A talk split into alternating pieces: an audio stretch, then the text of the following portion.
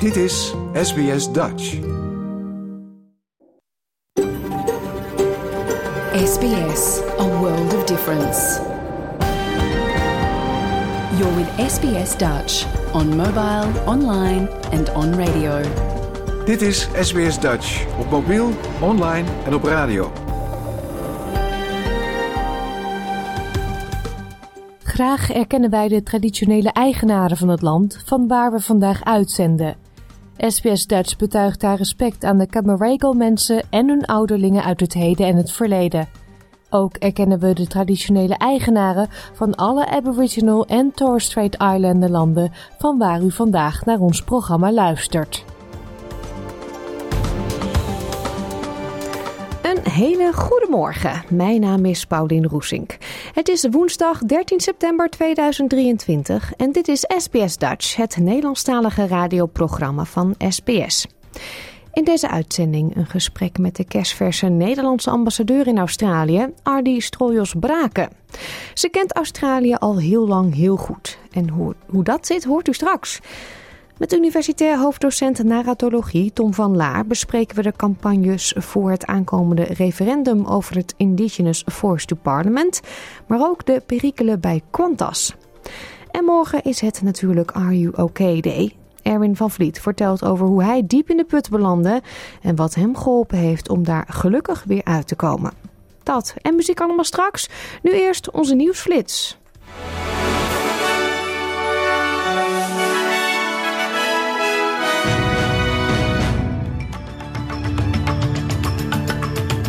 Dit is de SBS Nieuwsflits van woensdag 13 september. Mijn naam is Paulien Roesink. De regering heeft aangekondigd grote hervormingen te zullen doorvoeren in de tabaksindustrie. Minister van Volksgezondheid Mark Butler maakte bekend dat onder meer de gezondheidswaarschuwingen op sigarettenpakjes worden gemoderniseerd. De reclameverboden worden uitgebreid naar e-sigaretten en vapes en dat de productontwerpkenmerken worden gestandaardiseerd. De Groenen blijven zich inzetten voor huurders, ook nu het Housing Australia Future Fund waarschijnlijk doorgaat. Het fonds van 10 miljard dollar voor sociale huisvesting zal naar verwachting vandaag worden goedgekeurd door de Senaat. De Groenen stemmen voor nu ze nog eens 3 miljard dollar aan publieke financiering voor sociale woningbouw hebben veiliggesteld. De federale regering wordt opgeroepen om een nationale strategie te ontwikkelen voor de veiligheidsrisico's die voortvloeien uit klimaatverandering. Een groep voormalige defensie- en veiligheidsspecialisten is naar Canberra gereisd om parlementsleden bij te praten over zo'n plan. De republikeinse voorzitter van het Huis van Afgevaardigden, Kevin McCarthy, heeft aangekondigd dat er een afzettingsonderzoek komt tegen president Joe Biden. Het onderzoek kan uitmonden in een formele afzettingsprocedure. De United States Majority Leader Chuck Schumer zegt dat een afzettingsonderzoek tegen de president de overheidsprocessen onnodig zou vertragen. Volgens het Rode Kruis zijn ruim 40.000 mensen uit de Libische stad Derna ontheemd geraakt als gevolg van de ernstige overstroming al daar. De ambulancedienst in Derna zegt dat er tenminste 2300 mensen zijn omgekomen, maar naar verwachting zal het dodental nog stijgen.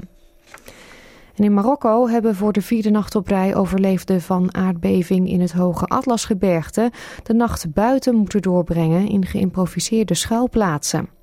Het dodental van de beving van vrijdag, die een kracht van 6,8 op de schaal van Richter had, is inmiddels opgelopen tot ruim 2800. Ook raakten ruim 2500 mensen gewond. Reddingswerkers hebben sommige afgelegen gebieden nog niet kunnen bereiken en dus wordt gevreesd dat het aantal doden en gewonden de komende dagen nog zal oplopen.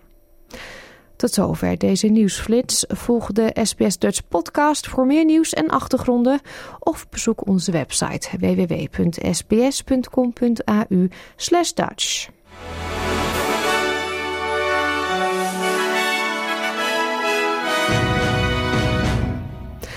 Vorige week zijn 174 culturele voorwerpen die in de jaren 50 door een Engelse antropoloog bij een afgelegen indigenous gemeenschap zijn weggehaald, overgedragen aan de elders.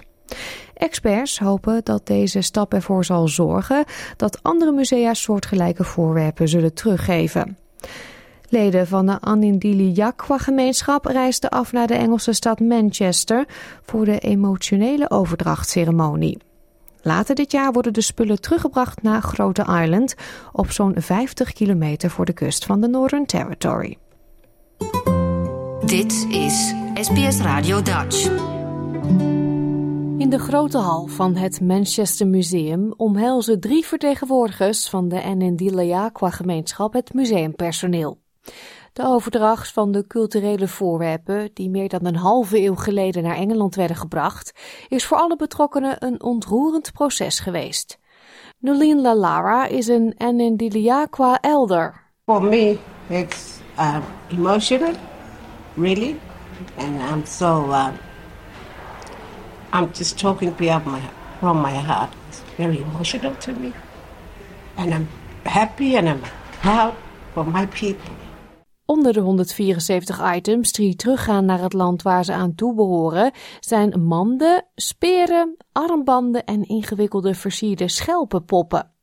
Die poppen hebben ervoor gezorgd dat de huidige grote island-gemeenschap is begonnen met het maken van nieuwe poppen. Een activiteit waardoor de band tussen generaties wordt versterkt. Macy Lara is een Andiliaqua vrouw. Um, we do a learning on country with the school kids. Going out, collecting the shells, painting it with um, ochre, natural ochre. The kids loved it and making it live. And we carry on like following our ancestors' footsteps. De voorwerpen werden in de jaren 50 verzameld door de Engelse antropoloog professor Peter Worsley. Hij deed onderzoek naar de levens van de Aboriginals en reisde langs Grote Island. Zijn dochter Deborah was vandaag bij de overdracht aanwezig en ontmoette daar de afstammelingen van de vrouwen waar haar vader vaak over gesproken had tijdens haar jeugd. I'd heard about the stories of being on route all my life. You know, he continued to talk about that time all his life. I just wish he could know that this is what's happened. Professor Worsley schonk zijn collectie aan het Manchester Museum toen hij in de jaren 80 met pensioen ging.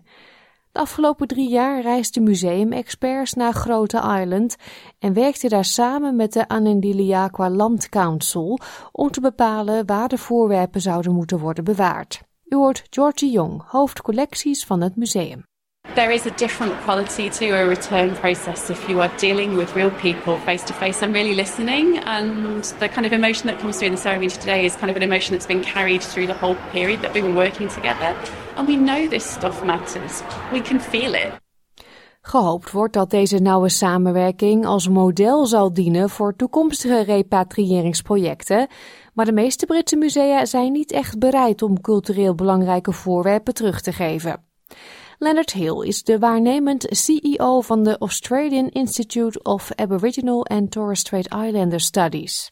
Uh, events such as this and uh, relationships and opportunities and returning material uh, such as this uh, provides a level of awareness, obviously, as to the importance of uh, returning cultural material back home. Uh, I hope it provides a bit of a trigger um, to other institutions that there is genuine um, goodwill and, and willingness uh, on communities uh, and institutions like IACSIS to work with partners overseas to return material. Naar schatting liggen er 39.000 indigenous artefacten opgeslagen in musea, verspreid door heel het Verenigd Koninkrijk. Het Manchester Museum heeft er enkele honderden in zijn collectie, dus deze 174 voorwerpen zijn slechts een druppel op de gloeiende plaat. Maar elk afzonderlijk item is van groot belang voor de gemeenschap die het ontvangt. Zo legt Anandiliaqua vrouw Amatea Mamarika uit. Seeing how um, ancestors artifacts and first time I've seen it is making me cry. De items worden later dit jaar met een speciale ceremonie thuis verwelkomd. Dit was een verhaal van SBS Europa-correspondent Ben Lewis voor SBS Nieuws, in het Nederlands vertaald door SBS Dutch. Met het aanbieden van haar geloofsbrief aan de gouverneur-generaal van Australië is het ambassadeurschap voor Ardi Stoyelsbraken officieel begonnen. Australië is geen onbekend terrein voor de nieuwe ambassadeur. Ze is namelijk getrouwd met een Australiër en kwam hier al heel vaak op bezoek. Ze kijkt ernaar uit om het land in te gaan en de Nederlandse gemeenschap beter te leren kennen. Zo vertelde ze onlangs aan SBS Dutch in een gesprek waarin we de ambassadeur een stukje beter leren kennen. Jouw gemeenschap, jouw gesprek, SBS Dutch. Ja, ambassadeur, welkom in Australië. Het is een land uh, wat niet geheel onbekend is, want uh, u bent getrouwd met een Australiër. Maar is dit wel de eerste keer dat u hier nu gaat wonen? Dat klopt. Ik ben hier altijd uh, met vakantie geweest. tijdens een vakantie, tijdens mijn eerste verblijf in Australië, heb ik mijn man ontmoet. En sinds 1997, want dat was het jaar waarin we elkaar hebben ontmoet, uiteraard wel heel vaak deze kant op gekomen, maar altijd voor familie en bezoek van vrienden. Ja, was u toen zo'n typische backpacker die in Oceaan uh, nou, dat nog niet? Ik, ik, ik, ik, had, ik had al een baat, dus ik had al wel wat meer te besteden misschien. Ik, ik had weliswaar een, een backpack, maar het is niet dat ik maanden rondgereisd heb. Het was voor een vakantie van een maand. En um, daar heb ik wel uh, vanaf Sydney de oostkust verkend en later ook nog uh, Hartje, Australië. Dus het was een mooie eerste kennismaking. Ja, en dan uh, nu hier met gezin, man dus uit Australië, zoon en dochter heb ik begrepen. Zijn jullie allemaal helemaal gezetteld? Nou, uh, in, in, in mijn geval was het bijzonder dat zij de afgelopen drie jaar al alle drie hier uh, woonden. Uh, en ik in Indonesië zat. Dus dat maakt het natuurlijk ook super bijzonder dat ik nu hier ben en dat we allemaal weer in hetzelfde land uh, zijn. Weliswaar niet in dezelfde stad. Uh, mijn man en ik wonen nu hier samen in, in Canberra. En de kinderen zitten allebei op een verschillende plekken. Eentje in de buurt van, van Brisbane en de ander in Melbourne voor haar studie. Ja, dus die, geen omkijken naar, die zijn al lang en breed gewend. Normaal. Ja, ja, geen omkijken naar, dat, dat is misschien dan weer een ander verhaal. Uh, ja, ze, ze zijn, uh, mijn zoon is 19, mijn dochter is 22. En uh, dan kunnen er toch nog steeds wel momenten zijn waarop papa of mama op de een of andere manier van advies of anderszins van, van nou ja, tot hulp kunnen zijn. Hmm, is de overstap groot van Indonesië nu naar Australië? Nou, omdat daar maakt natuurlijk wel het feit dat ik dit land al heel veel jaren bezoek, denk ik, een, een verschil. Um, ik had ook al meteen hier wat mensen in uh, Canberra, dus buiten de, de Nederlandse collega's, uh, met wie ik het contact kon, kon herstellen. We hebben ook vrienden bijvoorbeeld in Sydney, met wie we al een weekend hebben doorgebracht. Dus dat zijn allemaal wel kleine dingen die het makkelijker maken om hier te landen. Ik had het geluk dat ik ook al uh, rond kerst wist dat ik deze kant op zou gaan. Dus in die zin kun je ook al ja, allerlei dingen inhoudelijk een beetje voorbereiden, al wat meer gaan lezen.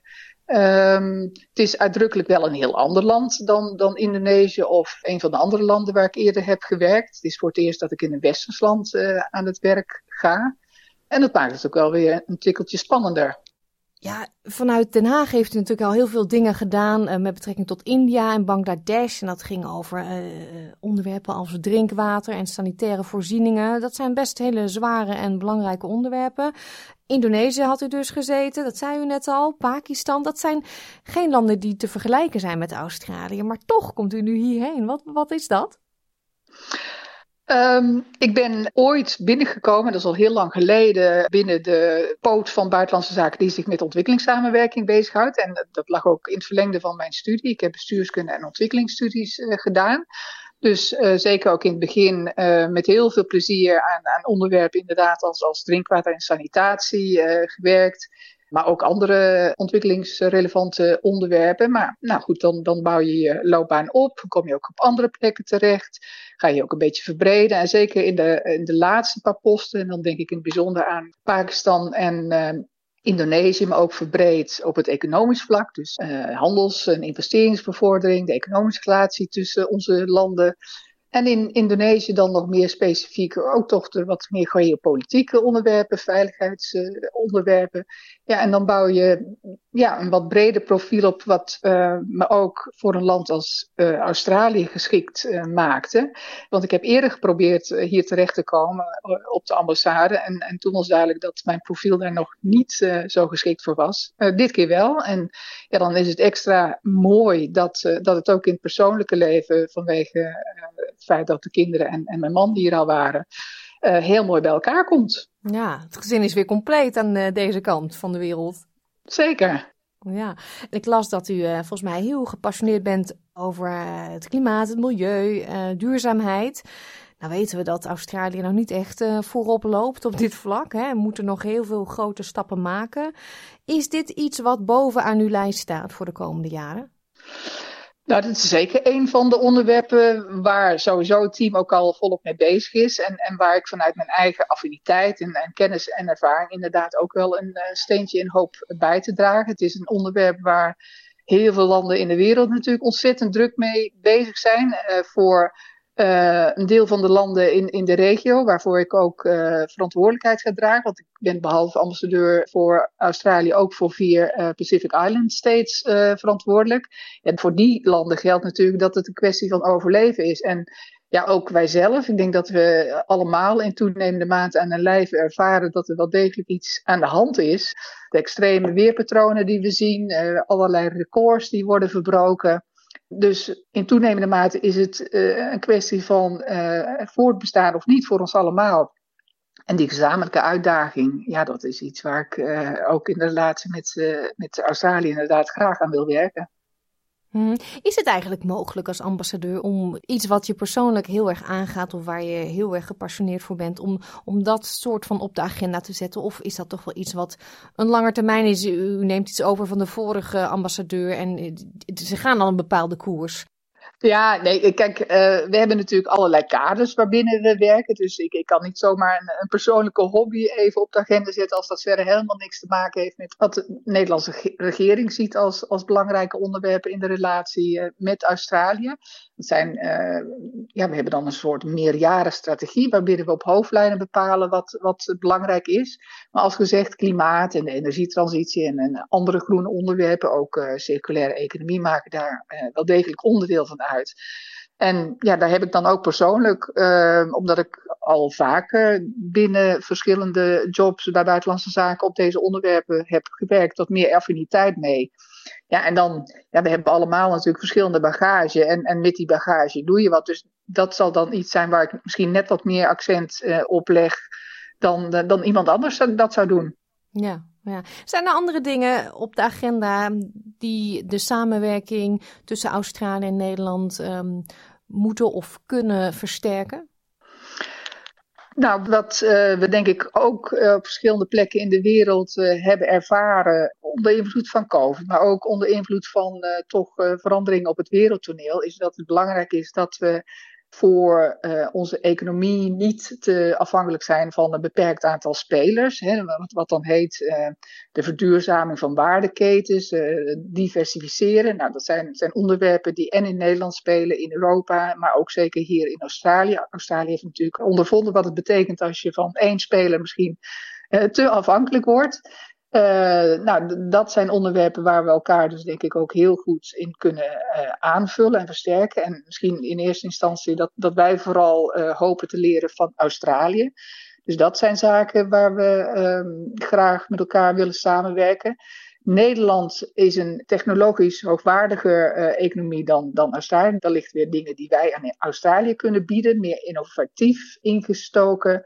Um, nou, eh, als het gaat om, om, om landbouw um, en klimaat, denken we dat landbouw misschien ook wel een uh, interessant iets zou kunnen zijn. we zijn er deels ook nog wel aan het verkennen wat dat zou kunnen inhouden. Dus dat zijn onderwerpen. Uiteraard, nou ja, veiligheid in bredere zin willen we de samenwerking ook versterken. We hebben hier ook te maken met uh, een Nederlandse gemeenschap. Of mensen die in elk geval nog een zekere band met Nederland uh, voelen. Daar wil ik uh, zeker ook heel veel tijd aan, aan, besteden. Om die gemeenschap beter te leren kennen. En, en ook hun kijken op hoe deze samenleving in elkaar steekt. Ik denk dat dat heel, heel nuttig en leerzaam zou kunnen zijn. Um, ik, ik hoor van alle kanten dat ik uiteraard ook uh, veel werk te verrichten heb hier in Canberra, maar, maar daarnaast vooral toch op reis moet gaan, het land in. En het is in beginsel de bedoeling dat bij elk bezoek aan een deelstaat we ook kijken of er een component in te bouwen is voor een ontmoeting met, met die Nederlandse gemeenschap. Ja, dat klinkt hartstikke leuk. Waar kijkt u nou het meeste naar uit in de aankomende vier jaar? Nou ja, misschien eigenlijk dan toch wel dat laatste, gewoon het, land in en in gesprekken met mensen. Dat zullen misschien voor het grotendeel nog steeds Assai zijn, maar uitdrukkelijk toch ook die Nederlandse gemeenschap die hier geworteld is en, en die ook uh, vanuit hun perspectief uh, mij kan helpen om, om te duiden wat er in, deze, in dit land, in deze samenleving gaande is. En op basis van die kennis en ervaring mij ook verder kan helpen op die verschillende uh, werkgebieden waarin, ik, en waarin het team actief is. Mm -hmm. Ja, ik wens u heel veel uh, plezier hier in Australië en um, welkom. Ik hoop u nog uh, vaker te spreken de aankomende tijd. Nou, met alle plezier. En uh, ik heb er ontzettend veel zin in. En de eerste weken die zijn ontzettend goed begonnen. En die, nou, die geven mij alleen maar het gevoel dat het een prachtige tijd gaat worden de komende drie jaar. Al dus Hardy Strooijers-Braken, de nieuwe Nederlandse ambassadeur in Australië. We gaan verder met muziek. Lisbeth List en Ramses Shaffi werkten jarenlang in en nacht samen en behaalden grote successen met onder andere de pastorale. Wie kent het niet? Maar ook Gebabbel. Gebabbel werd een grote hit en dat was natuurlijk een cover van Parole Parole. Luister nu lekker naar Lisbeth en Ramses met Gebabbel. Op 14 oktober vindt het referendum over het Indigenous Voice to Parliament plaats. Dit betekent dat Nederlanders die ook de Australische nationaliteit hebben, ook naar de stembus moeten om ja of nee op het stembiljet te schrijven. De campagnes van zowel het ja als het nee-kamp draaien inmiddels op volle toeren. Tom van Laar, universitair hoofddocent narratologie aan de Universiteit van Sydney, nam de campagnes van de voor- en tegenstanders onder de loep en vertelt wat hem opvalt aan de manier waarop beide kampen hun boodschap overbrengen. SBS Dutch, woensdag en zaterdag om 11 uur ochtends of online op elk gewenst tijdstip.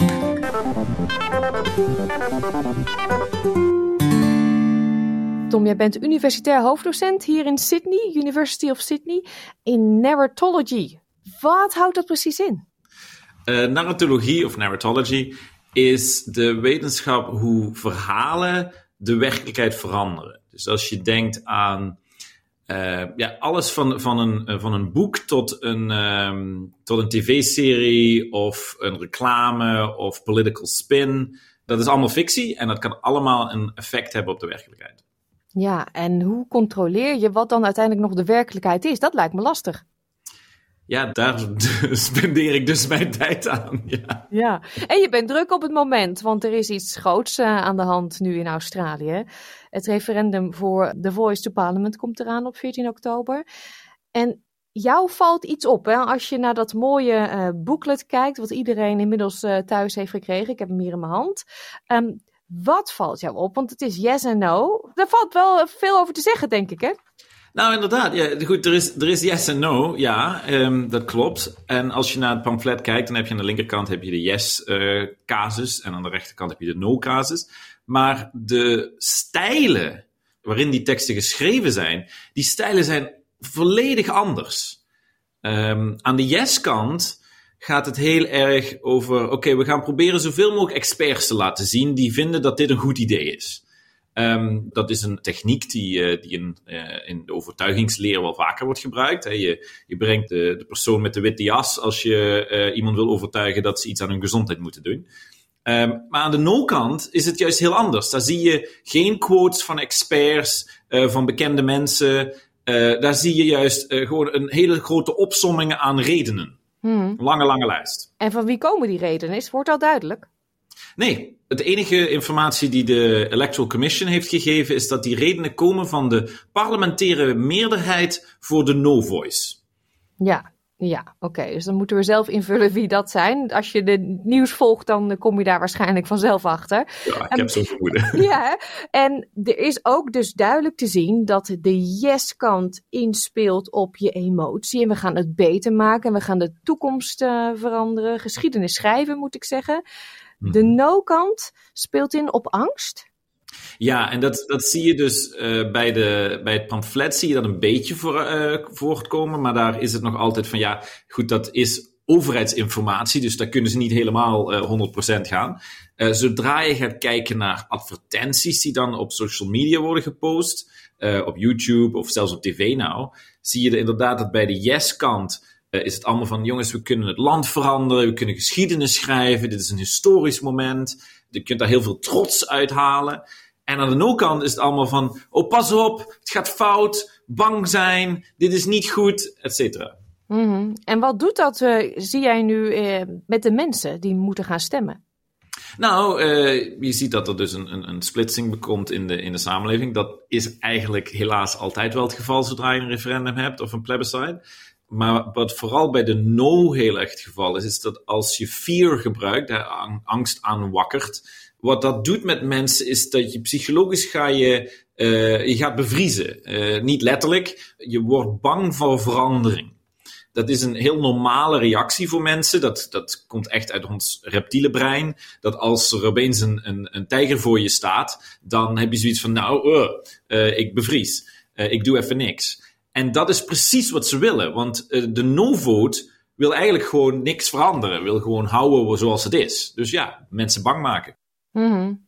um, is deze campagne rondom dit referendum te vergelijken met iets wat je eerder hebt gezien?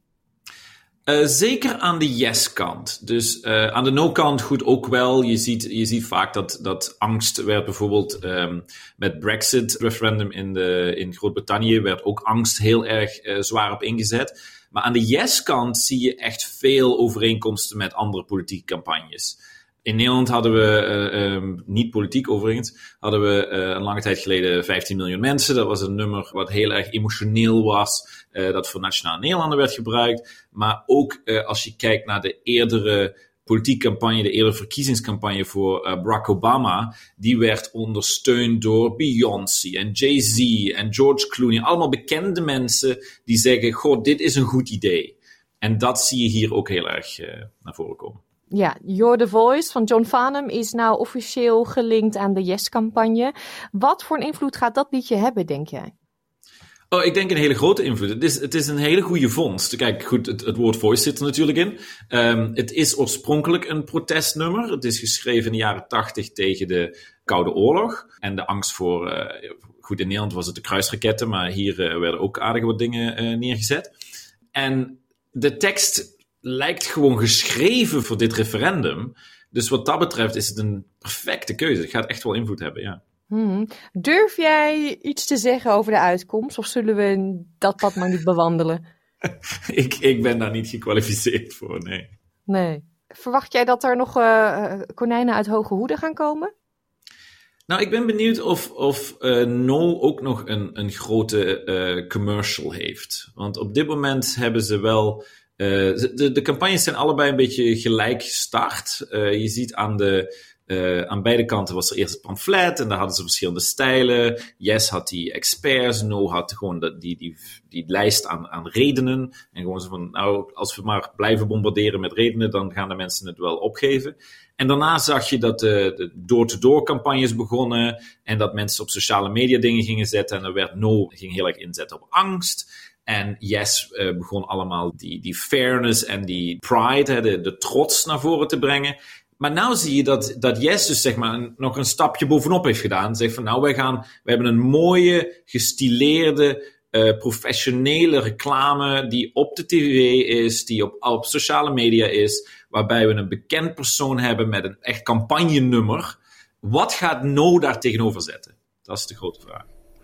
Ja, en die vraag zal de komende 4,5 tot 5 weken nog worden beantwoord. Quantas dan, want ook daar spraken we over met universitair hoofddocent narratologie Tom van Laar. Quantas kreeg het de afgelopen weken zwaar te voortduren nadat bekend was geworden dat het Jobkeeper overheidsuitkering had ontvangen tijdens de COVID-19-pandemie. Maar nu blijkt dus dat het bedrijf gigantische winsten heeft behaald. Ook kreeg de inmiddels opgestapte CEO Alan Joyce een bonus van een paar miljoen dollar. De Australische luchtvaartmaatschappij heeft hierdoor ernstige imagoschade opgelopen. En Tom denkt dat het wel moeilijk gaat worden om dat te repareren. Kijk, Australië is uh, een land waar, waar verhalen een, een, grote rol spelen. Um, het is een land dat zowel vanuit de Aboriginal uh, geschiedenis en vanuit de Ierse geschiedenis is, zijn verhalen zijn cultureel heel waardevol, uh, wordt heel zwaar aan getild. En Qantas is eigenlijk nou, zo meer dan 100 jaar zijn ze altijd bezig geweest met te vertellen: wij zijn onderdeel van het nationale verhaal. Wij zijn niet, zo, niet alleen maar de nationale luchthaven, wij zijn onderdeel van de Australian spirit, hè, van de, de spirit of Australia. Dat is letterlijk hun slogan. Dat zijn alle reclames, alle communicatie zijn altijd daarover gegaan. Maar dat betekent dat je dus als bedrijf, dat het niet meer gaat van, goh, um, heb ik een goede dienstverlening? Het gaat er opeens om van, ben ik onderdeel van wat het betekent om Australisch te zijn? En als je dat goed doet, dan levert je dat ontzettend veel geld op. In het geval van uh, Qantas hebben ze miljoenen uh, winsten gemaakt. En uh, is er ook heel veel, bijna zou je kunnen zeggen, liefde voor Qantas. heel veel Australiërs vliegen echt alleen maar met Qantas en kijken niet eens naar andere luchtmaatschappijen.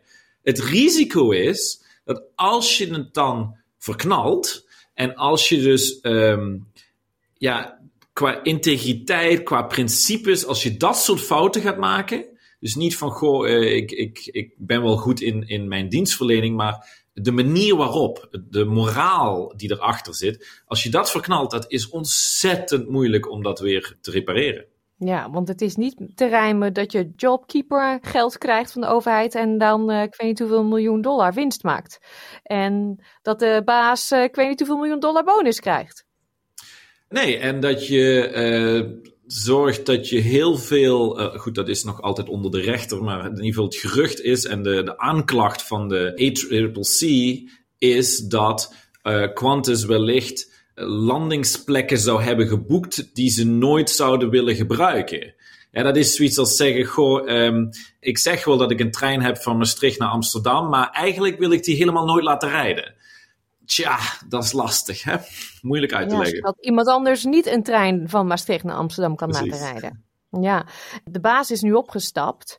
Er zit een, een, nieuwe CEO. Zij krijgt een hele zware kluif, denk ik. Want dit is niet uh, 1, 2, 3, sorry en we gaan weer verder. Nee, het is zeker niet 1, 2, 3, sorry. Uh, excuses aanbieden voor uh, wat, we, wat we dan integrity failures noemen. Dus uh, fouten met integriteit dat soort dingen zijn niet zo makkelijk op te lossen met een sorry van de CEO.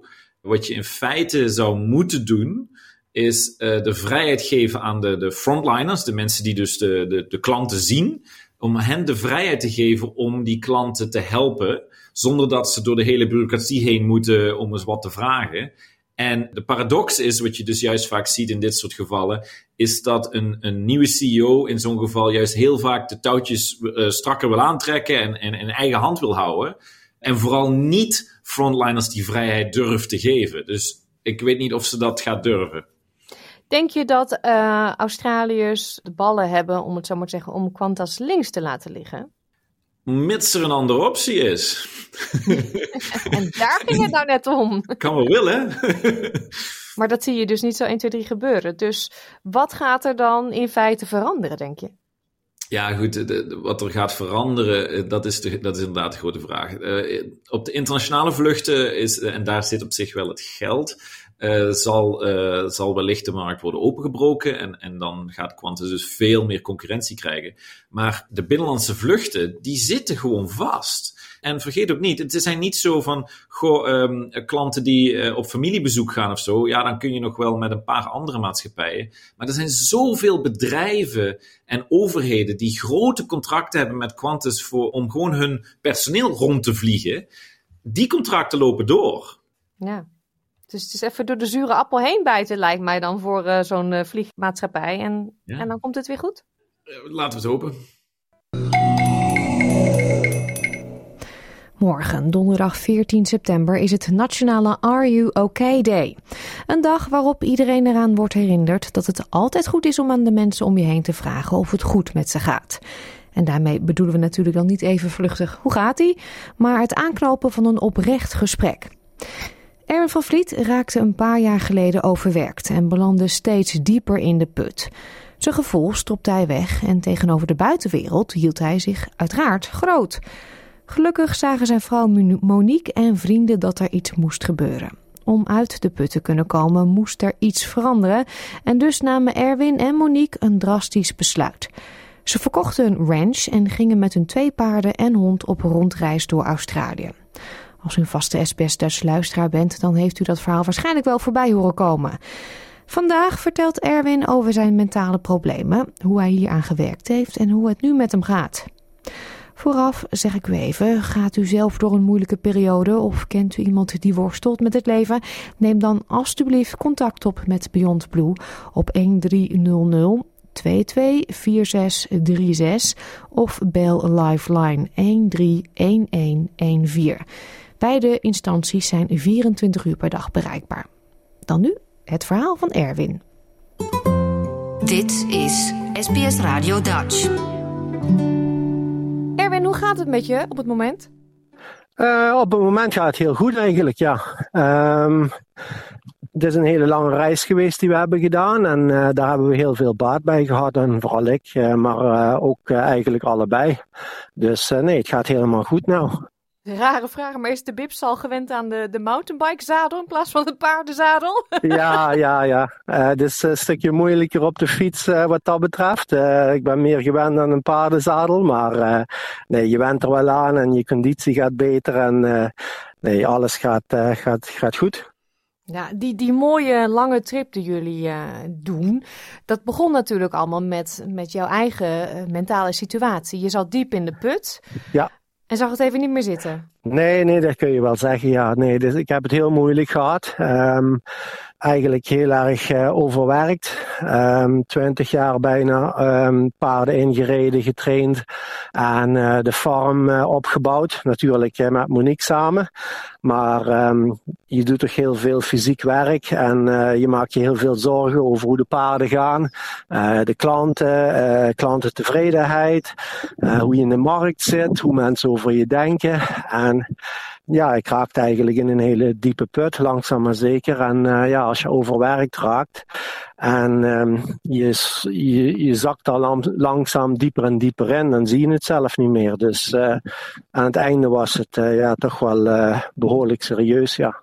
Ja, dus jij, jij ging steeds harder werken ook, om er maar gewoon jezelf te begraven al het werk? Ja, ja, precies. Uh, hoe erger het wordt, hoe, meer je het probeert te verbergen.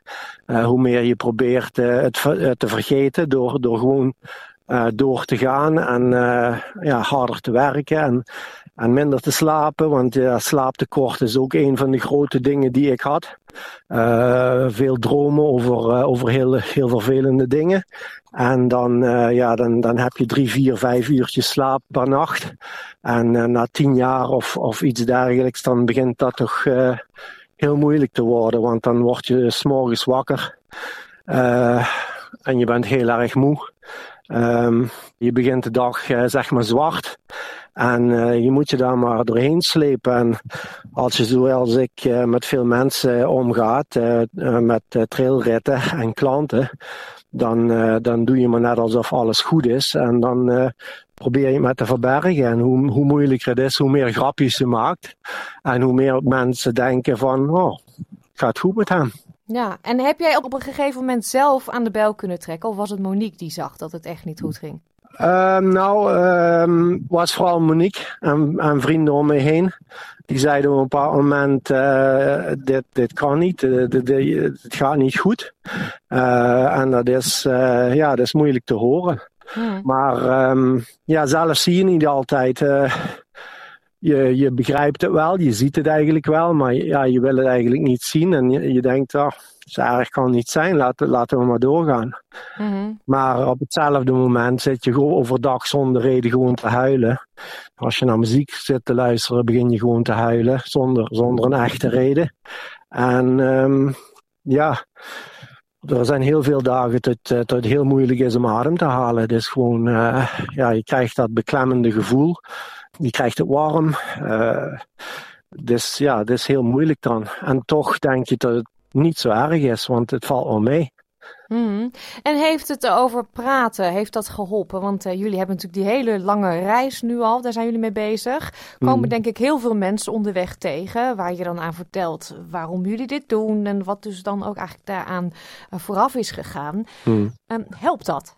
Uh, dat helpt zeker. Uh, voor mij, um, dat, dit klinkt misschien vreemd, maar uh, voor mij helpt het om andere mensen te helpen. Dus omdat wij dit ook voor Beyond Blue doen, wat mensen helpen ehm, die, die dit soort problemen hebben, met depressie en anxiety en, enzovoort. Um, door, door met mensen te praten, praat je over jezelf en je opent jezelf naar hun. En uh, daardoor openen zij zich voor jou en bloot en, en, en delen ze dingen met je.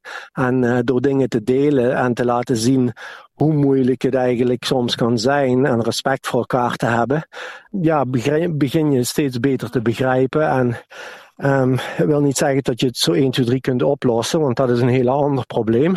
Maar um, ja, het is de eerste stap naar, naar ja, beter te worden in principe. Want het is een soort, uh, in mijn ogen is het een soort ziekte. Tuurlijk, ja. En merkte je ook dat je zeker niet alleen bent? Er kwamen er veel verhalen van andere mensen los. Uh, zeker, zeker. Hoe, hoe, meer je rondreist. Uh, we hebben hier met heel veel boeren gepraat uh, die op, in de Outback wonen. en heel veel andere mensen in dorpen enzovoort. En ik kon, ik kon op een bepaald moment niet geloven hoeveel mensen hier problemen mee hebben. Um, Eén pers persoon waar ik mee praatte, die heeft drie zelfmoorden in, in zijn familie gehad. En dan denk je van, oh, als ik zie dan hoe, dat... Oeh, sorry. ik heb een vlieg in mijn mijn keel. Ja, dat gebeurt in de Outback, hè? ja, hier in de Outback zitten nogal veel vliegen.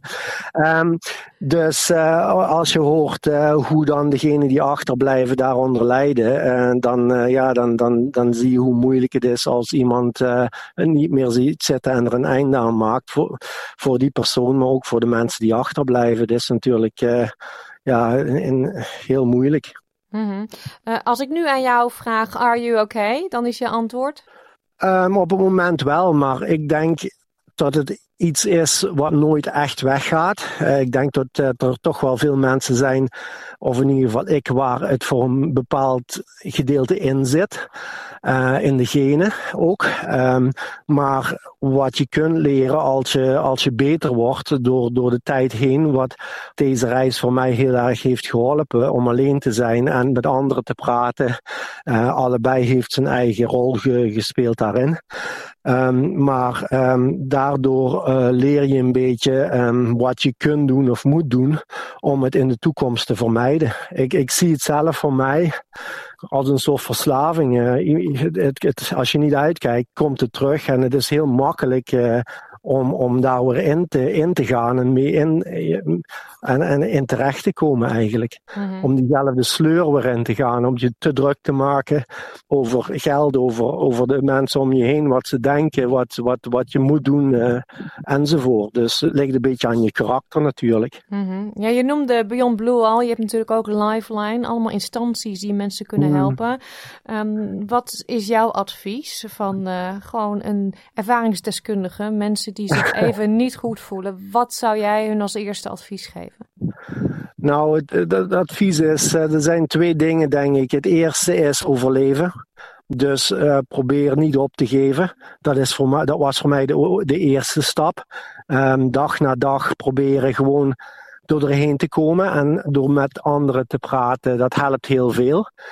Maar dan de tweede stap is, uh, zo kun je ook niet blijven doorgaan soms, is een verandering aanbrengen. En dat, dat is voor elke situatie voor iedereen natuurlijk anders. Maar ik denk soms uh, is, is er een rigoureuze verandering nodig om te zorgen dat je uit de put komt, maar ook uit de put kunt blijven. En dat, uh, ja, dat is voor ons de reis geweest, de farm opgeven en de druk van de farm wegnemen. En uh, de rust om je heen, de natuur, het harde werken, maar dan op een andere manier. Je, je hoofd uh, leeg krijgen. Uh, en met de paarden, paarden en op de fiets. Ja. Maar het is, uh, ja, het is belangrijk om, om te overleven, de eerste stap. om dan met andere mensen te praten en een beetje een idee te krijgen dat er echt iets mis is. En dat er iets moet veranderen. En dan vervolgens ja, te kijken wat het probleem in principe is. En voor ons was dat eigenlijk voor mij heel erg uh, de farm. Uh, ik hield van de farm. Ik wilde het echt totaal niet opgeven. De paarden ook niet. Tegelijkertijd was dat het grote probleem. Dus uh, ja, het is, het is, moeilijk in te zien of soms moeilijk op te geven of dingen te veranderen. Ja. En de, de verandering is soms de grootste stap. Maar zonder een verandering in wat je, wat je doet en hoe je dingen doet, gaat niks veranderen en zal het allemaal alleen maar erger worden. Ja, en ik denk dat het heel belangrijk is om te realiseren dat je het allemaal niet alleen hoeft te doen. Je zit natuurlijk wel in je eentje in dat diepe dal, maar praat erover met iemand. Want ja. je kan hulp krijgen en, en mensen willen helpen. Ja, en het is uh, soms voor, voor, sommige mensen moeilijk te begrijpen, maar alleen zijn en eenzaamheid zijn twee totaal andere dingen. Ik had momenten dat ik me totaal eenzaam voelde en ik had heel veel mensen om me heen. Dus uh, ook al willen mensen je helpen en zijn er mensen om je heen of uh, maak je grapjes en heb je, uh, lijkt het alsof alles goed is, toch, toch kun je op dat moment helemaal, helemaal alleen voelen en in een hele diepe put. Dus, en daarom is het goed als je, zoals in Australië, de manchat hebt, of andere plekken waar je toch ja, met elkaar kunt praten en, en uit die eenzaamheid kunt komen, dat je kunt zien dat je niet alleen bent. Het is moeilijk soms te zien als, je, als, je daar bent. Ja. Maar ik denk wel dat, uh, dat het steeds meer uh, geaccepteerd wordt uh, en is om erover te praten. Wat ik, wat ik merk aan mensen om me heen uh, die, waar we mee praten, is toch dat mensen opener zijn en toch het gesprek veel meer aangegaan wordt. Maar ja, soms is het ook niet de vraag: ja. are you okay? Maar wat daarna komt. Uh, hoe, je, hoe je verder met iemand praat en of je met iemand een echt gesprek hebt. Want soms is de vraag, are you okay, niet genoeg. Want het antwoord van, van mij zou altijd zijn geweest, alles is goed, geen probleem. Dus je bent gewoon eigenlijk tegen andere mensen een liegen, omdat, omdat je niet beter weet meer. Hmm. Dus uh, wat dat betreft is het vervolggesprek super belangrijk uh, om, om dan toch uh, door te vragen en te zeggen van zullen we wat gaan doen uh, morgen of overmorgen of zullen, we, zullen we eens praten of gaan we een biertje drinken of wat, wat kunnen we doen. Um, dus het is niet altijd zo eenvoudig dat je iemand die in een diepe put zit vraagt van is het goed en hij zegt nee ik heb hulp nodig. Dat, dat is toch niet altijd zo. Uh, soms moet je het er ook een beetje uittrekken of, um, ja, of dat, dat moeilijke gesprek aangaan, uh, wat waarschijnlijk voor beide partijen een beetje moeilijk is. Ja. Dankjewel dat je je verhaal wilde delen. Ik hoop dat uh, het mensen inspireert om ook, als ze het nodig hebben, hulp te zoeken en met anderen te gaan praten. Mm. En ik wens jou en Monique natuurlijk nog heel veel plezier met die laatste stuk van die lange reis. ja, nog, uh, nog 1000 kilometer op de fiets en dan nog 500 kilometer met de paarden en dan zijn we rond. Fijn om te horen dat het nu stukken beter gaat met Erwin. Morgen is het dus Are You OK Day. Beyond Blue en Lifeline zijn 24-7 per dag bereikbaar voor diegenen die mentale ondersteuning nodig hebben. Bel Beyond Blue op 1300 224636 of Lifeline op 131114. Tot zover deze uitzending van SBS Dutch. Op onze website www.sbs.com.au Dutch kunt u deze uitzending en al onze andere verhalen en podcastseries terugluisteren. Dit kan ook via de SBS Audio app. Deze is gratis te downloaden in de Apple Store en Google Play. We eindigen vandaag met Bestel maar van Rowanese. Dat doe ik gewoon speciaal voor Erwin en Monique die uit Limburg komen. Ik wens u een hele fijne middag en graag tot zaterdag. Wil je nog meer soortgelijke verhalen? Luister via Apple Podcasts, Google Podcasts, Spotify of waar je je podcasts dan ook vandaan haalt.